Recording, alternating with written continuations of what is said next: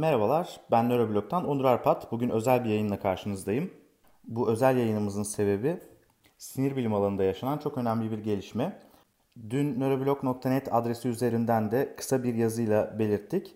Nature Medicine dergisinde yayınlanan yeni bir makaleye göre erişkin beyninde yeni nöronlar üretildiğine dair yeni bulgular saptandı. Bu bulguların kendisi oldukça önemli tabii ama ben bu bulguları biraz da aslında sinir bilim tarihinden şöyle bir gelerek e, sizin için değerlendirmek istedim. Bu, an, bu ne anlama geliyor? Sinir bilim tarihine nereye koyabiliriz diye. Çünkü aslında bu e, artık sona ermeye doğru giden tartışma sinir bilimin 100 yıllık bir tartışması. İnsan beyninde erişkinlikte yeni nöronların oluşup oluşmadığı ve bu yeni nöronlar oluşuyorsa bu nöronların fonksiyonel olup olmadığı 100 yıldır tartışılan bir konuydu. Mesele oldukça ilginç. E, bunun tarihini başlayalım. Çünkü bu meselenin tarihi aslında sinir bilimle ilgili de ve modern bilimle ilgili de çok fazla şey söylüyor. Şöyle başlayalım. 1830'lu yıllarda Alman bilim insanları Theodor Schwann ve Matthias Schleiden aslında bütün canlıların hücrelerden oluştuklarını göstermişlerdi ve buna hücre teorisi adını vermişlerdi. Biz o zamandan beri aslında bütün bitkilerin, bütün hayvanların hücrelerden oluştuğunu biliyoruz. E, ancak beyin burada özel bir yere sahipti. Çünkü e, beyinde tam olarak bir hücre gösterilmesi o tarihteki mikroskoplarla mümkün değildi. Bu nedenle aslında bütün bir 1800'lü yıllar boyunca e, sinir bilimciler olarak tarif edebileceğimiz bugün insanlar, beyin üzerine çalışan insanlar beynin hücrelerden oluşup oluşmadığı konusunda ikiye bölünmüştü. Hatta bu ikiye bölünme meselesi sinir bilimin modern sinir bilimin doğuşunun ana temalarından biri olmuştu.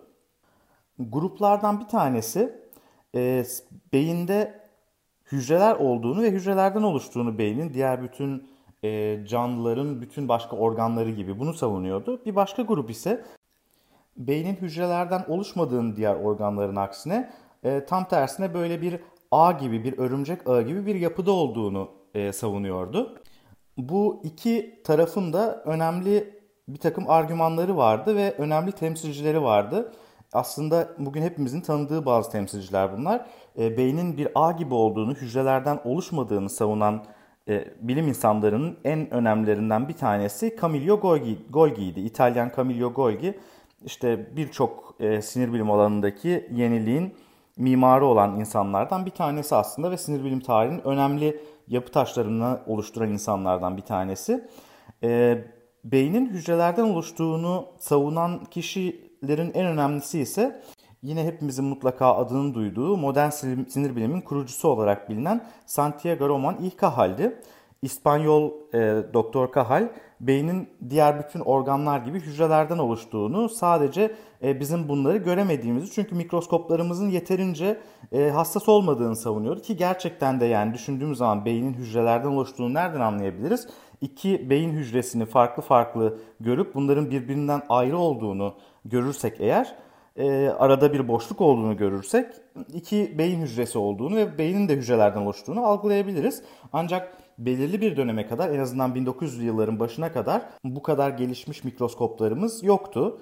E, bu sinapsları algılayabilmek için yani iki beyin hücresinin birbirinden ayrı olduğunu algılayabilmek için bu 20-40 nanometrelik küçücük sinapsların arasındaki boşluğu fark edecek mikroskoplara ihtiyacımız var. O dönem için bunlar mümkün değildi.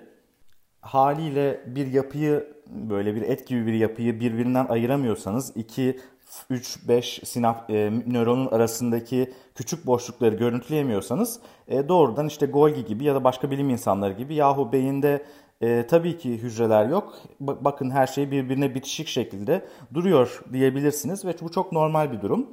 E, yalnız tabii e, gelişen sonraki e, çalışmalarla birlikte, tekniklerle birlikte özellikle Kahal'in kendi geliştirdiği tekniklerle birlikte e, bu nöron doktrini, oluşturduğu nöron doktrini e, yavaş yavaş gelişti ve Kahal yaptığı çizimlerle, yaptığı çalışmalarla e, çok doğru bir şekilde gösterdi ki e, beyin de aslında diğer bütün organlar gibi sinirlerden oluşuyor ve sinir hücrelerinden oluşuyor. Aralarında da boşluk var. E, bu artık yavaş yavaş 1900'lü yılların başında nöron doktrini olarak isimlendirildi ve beynin de diğer bütün organlar gibi nöronlardan oluştuğu kabul edildi ve bu kabul zaten e, ilerleyen dönemlerde de yeni mikroskopi çalışmalarıyla da e, kendini tekrar tekrar kanıtladı ve bunu biliyorduk artık.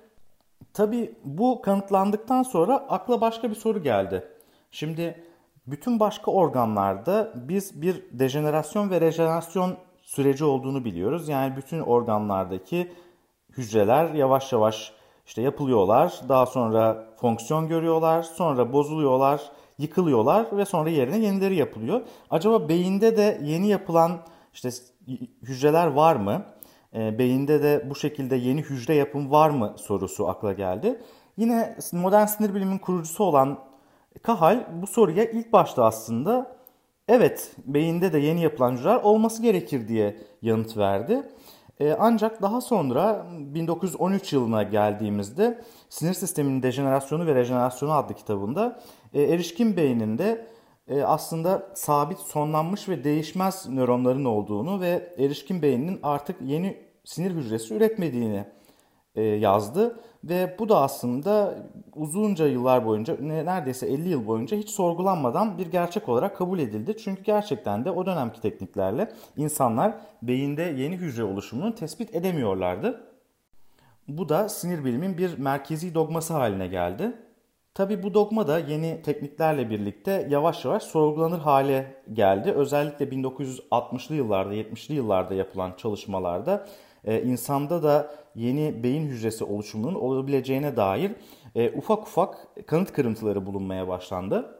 İlk kanıt kırıntıları aslında kanaryalardan geldi. Kanaryalar üzerinde yapılan çalışmalarda özellikle ilkbaharda bu ötücü kuşların cinsel olarak aktif oldukları yeni çiftleşme partnerleri aradıkları dönemlerde bu e, şarkı öğrenme e, aktivitesiyle birlikte beyinlerindeki bazı bölgelerin boyutlarının arttığı gözlendi. Hatta enteresan bir şekilde bu beyindeki şarkı söylemeyle, şarkı öğrenmeyle ilgili e, merkezlerin ilkbaharda büyüdüğü ve sonbaharda sonbahara doğru yavaş yavaş küçüldüğü ortaya çıktı.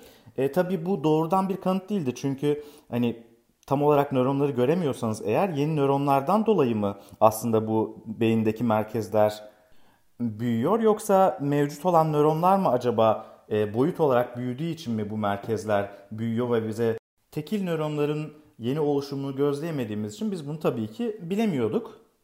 Daha sonra yapılan çalışmalarda bunlar da gösterildi ve gerçekten kuşlarda yeni nöron oluşumu ve bu yeni nöronların fonksiyonel olarak beyinde işlev gördüğü açıklanmış ve kanıtlanmış oldu. Tabii kuşlar bize nispeten daha uzak hayvanlar. Memelilerde bu çalışmalarda yavaş yavaş başlar oldu 1980'li yıllarla birlikte. Tabii öncelikle farelerde başladı. Fare ve sıçanlarda yapılan çalışmalarda beyinde özellikle e, koku soğanında yeni nöron hücresi oluşumuna dair çeşitli kanıtlar bulundu. Bu çalışmalar daha sonra o kadar ilerletildi ki aslında bu farelerdeki beyinde kokuyu algılayan koku soğanına çeşitli nöronların eklenmesiyle yeni koku anılarının oluşabildiği gözlendi. 1990'lı yıllarda yapılan çalışmalarda farelerde sadece yeni erişkinlerde yeni nöron oluşumunun bulunmakla kalınmadı. Aynı zamanda ilk defa sinir kök hücreleri de izole edilebildi. Yani bizim bildiğimiz e, normalde vücudumuzun hemen hemen her yerinde bulunan kök hücrelerin e, beyinde olup olmadıkları da tartışılıyordu ve işte 1990'larda yapılan çalışmalarla farelerde beyinlerinde de sinirsel kök hücrelerinin oluştuğu kanıtlandı ve bunlar izole edildi. Daha sonra yapılan çalışmalarda artık evrimsel olarak yavaş yavaş insana daha yakın canlılarda makak maymunlarının beyinlerinde de yeni sinir hücresi, yeni nöronlar oluştuğuna dair kanıtlar elde edildi ve yavaş yavaş biz insana doğru geldik. İnsan üzerinde çalışmak tabii diğer hayvanlar üzerinde çalışmaktan çok daha zor, e, çok daha e, derin etik kaygılar ve teknik problemler var. Bununla birlikte henüz 1990'lı yılların sonunda bile insan beyninde hayat boyu yeni hücrelerin oluşuna dair ilk kanıtlar bulunmaya başladı. Zaman içerisinde insanın beyninde de özellikle 3 farklı bölgede yeni nöron oluşumuna dair çeşitli kanıtlar bulundu.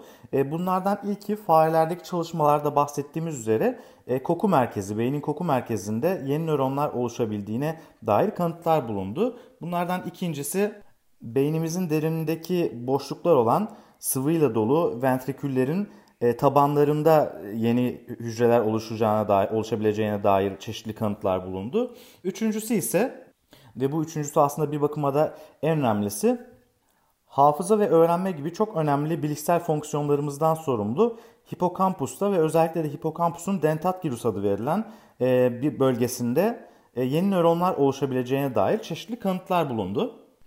Neden özellikle hipokampusta yeni nöronlar oluşması ve bu nöronların fonksiyonel olarak kullanılabildiğinin kanıtlanması bizim için oldukça önemli. Çünkü hipokampus daha önce de belirttiğim gibi öğrenme, hafıza gibi çok önemli fonksiyonlardan sorumlu bölgelerden bir tanesi. 2013 ee, yılında İsveç'teki araştırmacılar yaptıkları bir çalışmada insan hipokampusunun günde yaklaşık 700'e kadar hücre ürettiğini gösterdiler. 700 hücre tabii çok küçük bir sayı olarak görülebilir insan vücuduna baktığımız zaman ve işte beynimizde ortalama toplamda 86 milyar hücre civarında hücre bulunduğunu düşündüğümüz zaman yine de bu önemli bir sayı ve ilk defa e, gösterildiği çalışmalardan bir tanesiydi. İnsan beynindeki e, hipokampusta e, bu kadar açık bir şekilde yeni hücreler oluştuğunu gösteren çalışmalardan bir tanesiydi. Tabii hem bu çalışma hem de devamında gelen çalışmaların tekniğiyle ilgili bir takım soru işaretleri de vardı. Bu nedenle e, sinir bilim camiasındaki herkes insan beyninde yeni nöron oluşumuna dair kanıtlara ikna olmamıştı. 2018 yılında e, Mart-Nisan aylarında üst üste iki çalışma birden yayınlandı ve bu iki çalışma oldukça ikisi de prestijli dergilerde yayınlanan ve ikisi de e, iyi tekniklere, metotlara sahip iki çalışma birbirinden farklı ve çelişkili sonuçlar buldu. Ölü insanların beyinleri üzerinde yapılan çalışmalardan bir tanesi beyinde hipokampus bölgesinde yeni nöronlar e, üretildiğini iddia ederken bir başkası hayır yeni nöronlar üretilmiyor sonucuna ulaşmıştı. Yeni nöronlar üretiliyor sonucuna ulaşan makaleye önemli bir itiraz vardı. Çünkü bu çalışmada e, insan beyin, ölü insan beyinleri kullanılmıştı ama bu e, insan beyinleri önemli ölçüde e, uzun süre önce ölmüş insanlara yani üzerlerinde çalışılmasından birkaç hafta önce ölmüş insanların beyinlerine aitti ve laboratuvarda saklanabilmesi için üzerlerinde bir takım çalışmalar yapılmıştı. Haliyle e, bu saklama için yapılan çalışmalar e, deneydeki hassasiyeti azaltan ve bir takım artefaktlara, bir takım e, yanlışlara sebep olabilecek düzenlemelerdi bunlar.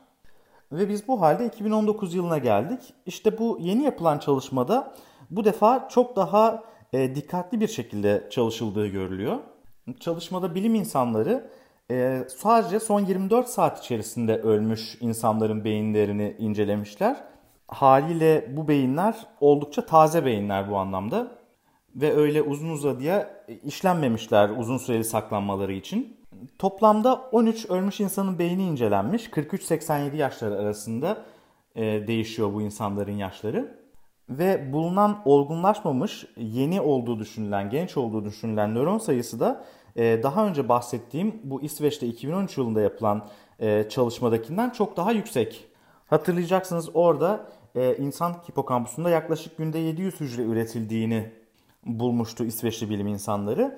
E, burada yeni yapılan çalışmada özellikle e, genç bir beyinde yani 43 yaşındaki bu çalışmadaki en genç beyin milimetre kare başına 42 bin civarında olgunlaşmamış nöron hücresi bulundu. Ayrıca şimdiye kadar bildiğimiz bilgilerle uyumlu olarak aynı yaştaki iki insanın beyni karşılaştırıldığında Alzheimer hastalığına sahip bir beyinde bu hastalığa sahip olmayan bir insanın beynine göre daha az miktarda olgunlaşmamış beyin hücresi bulunduğu görülüyor. Bilim insanları bu çalışmayı yaparken DCX boyası adı verilen özel bir boya kullanıyorlar ve bu boyanın boyadığı hücrelerin olgunlaşmamış yeni nöron hücreleri olduğu e, düşünülüyor. Peki bu neden önemli? Yani insan beyninde özellikle hipokampus bölgesinde yeni nöron oluşumunun olup olmaması neden bu kadar önemli? Neden bu bu kadar olay yaratıyor ve neden yüzyıldır tartışılıyor? Her şeyden önemlisi bu bulgular ne işimize yarayacak? Bu noktada birkaç tane anahtar kelime vereyim ve bu anahtar kelimeler üzerinden devam edelim. Ee, ilk anahtar kelime depresyon, ikincisi Alzheimer, üçüncüsü kök hücre. Ee, ilkinden başlayalım. Biz depresyona giren insanlarda hipokampusun ve özellikle de bu dentat gyrus bölgesinin yani yeni nöronların oluştuğu bölgenin küçüldüğünü biliyoruz. Bu küçülmenin depresyona giren insanlarda kök hücrelerdeki ve yeni sinir oluşumundaki bir takım sorunlar nedeniyle olmuş olabileceği ihtimali giderek artıyor. Yani depresyona giren insanlarda yeni sinir hücresi oluşumu azaldığı için hipokampus küçülüyor.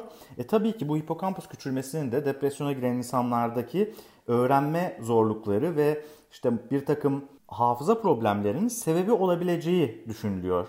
E, bu doğruysa eğer e, bu problemlerin bir şekilde e, bu hücre yapımı arttırılarak çözülmesi mümkün olabilir. İkincisi Alzheimer. Tabii ki işte hipokampus yine söyle, söyledik. Öğrenme ve hafızada en önemli beyin bölgelerinden bir tanesi. Bu bölgede Alzheimer konusunda e, çalışan çok önemli bilim insanları var. Örneğin e, bizim nöroblokta da daha önce konuk ettiğimiz Çağhan Kızıl Hoca Almanya'da Dresden'de e, kök hücrelerle Alzheimer tedavisi daha doğrusu Alzheimer'ın daha iyi anlaşılması üzerine çalışıyor. Gerçekten de bu yeni hücre oluşumu e, fenomeni Alzheimer hastalığının kök hücre tedavileriyle çözülebileceğine dair umudu arttırabilecek e, gelişmelerden bir tanesi. Çünkü Alzheimer hastalarında hipokampus küçülmesi eğer yeni hücre oluşumunun azalmasına bağlıysa biz bu yeni hücre oluşumunu arttırarak belki de Alzheimer'ı e, tedavi etme noktasına gelebiliriz.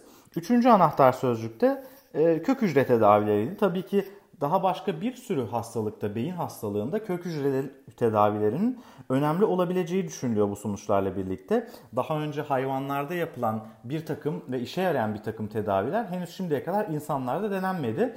Ve denenmesi için de bizim e, doğru bir bilimsel temele ihtiyacımız var. Bu çalışmayla birlikte yavaş yavaş bu temel bilimsel temel oturabilir ve bizim hayvanlarda kısmen başarıyla uyguladığımız tedavilerin, kök hücre tedavilerinin insanlarda da uygulanabilmesine bir kapı açılabilir. E, tabii sadece hastalıklarla ilgili değil, e, öğrenme ve hafıza ile ilgili normal sağlıklı insanlarda da bu yeni hücre oluşumunun bir şekilde aktive edilerek e, daha iyi öğrenme metotları, daha iyi e, hafıza e, geliştirme tekniklerinin ya da bir takım e, başka uygulamaların kapısı aralanabilir. Tabii ki bunların da ayrıca başka etik sorunları olabilir. E, bunları da önümüzdeki yıllarda görmeye devam edeceğiz. E, kısacası böyle. Bu çok ilginç ve e, heyecanlı bir hikaye. Aslında 100 yıldır tartışılmakta olan e, bir e, sorunun biz yavaş yavaş cevabını almaya doğru gidiyoruz gibi görünüyor. Bundan sonraki gelişmeleri de daha önce olduğu gibi Nöroblog'da okumaya ve dinlemeye devam edebilirsiniz. Nöroblog'u Twitter'dan, Facebook'tan, Apple iTunes Podcast'lerden, Spotify'dan ve diğer bütün mecralardan takip etmeye devam edin. Biz dinlediğiniz için teşekkür ederiz.